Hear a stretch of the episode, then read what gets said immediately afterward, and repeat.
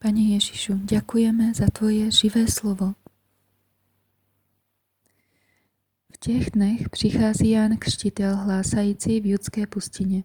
Čiňte pokání, nebo se přiblížilo království nebes. To je ten, o němž bylo řečeno skrze proroka Izajáše, hlas volajícího v pustině. Připravte pánovu cestu, vyrovnávejte jeho stezky.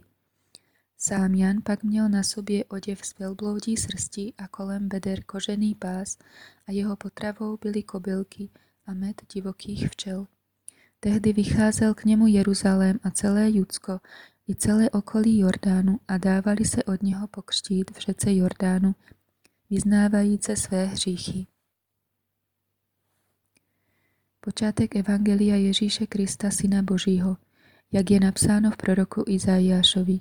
Hle, já posílám svého posla před tvou tváří, který upraví tvou cestu před tebou.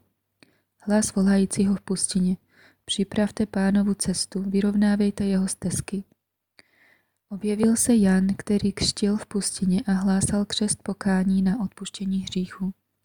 A vycházela k němu celá judská krajina a všichni jeruzalémští a dávali se od něho pokřtít v řece Jordánu, vyznávajíce své hříchy.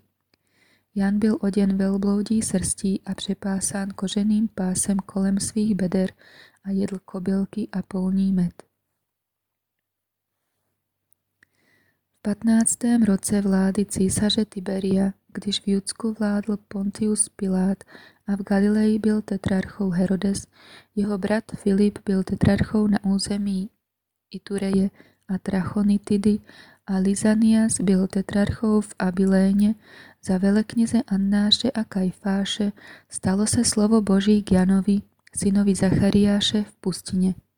I šel do celého okolí Jordánu a hlásal křest pokání k odpuštění hříchů, jak je napsáno v knize slov proroka Izajáše. Hlas volajícího v pustině. Připravte pánovu cestu, vyrovnávejte jeho stezky. Každé údolí bude zaplněno, každá hora a pahorek bude snížen, co je křivé, bude rovné, drsné cesty budou hladké a každé tělo uvidí Boží záchranu.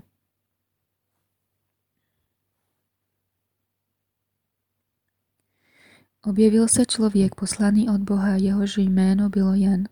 Ten přišel jako svědek, aby o tom světle vydal svědectví, aby skrze něho všichni uvěřili.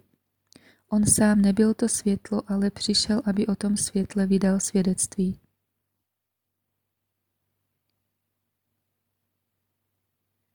Jan o něm vydával svědectví, volal, to je ten, o němž jsem řekl. Ten, který přichází za mnou, je přede mnou, neboť byl dříve než já. Toto je svědectví Janovo, když k němu židé z Jeruzaléma poslali kněze a levity, aby se ho zeptali. Kdo jsi ty? I vyznal a nezapřel, vyznal, já nejsem Mesiáš. Zeptali se ho, co tedy, jsi Eliáš? Řekl, nejsem. Jsi ten prorok? Odpověděl, ne. Řekli mu tedy, kdo jsi?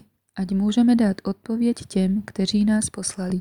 Co říkáš sám o sobě? Řekl, já jsem hlas volajícího v pustině.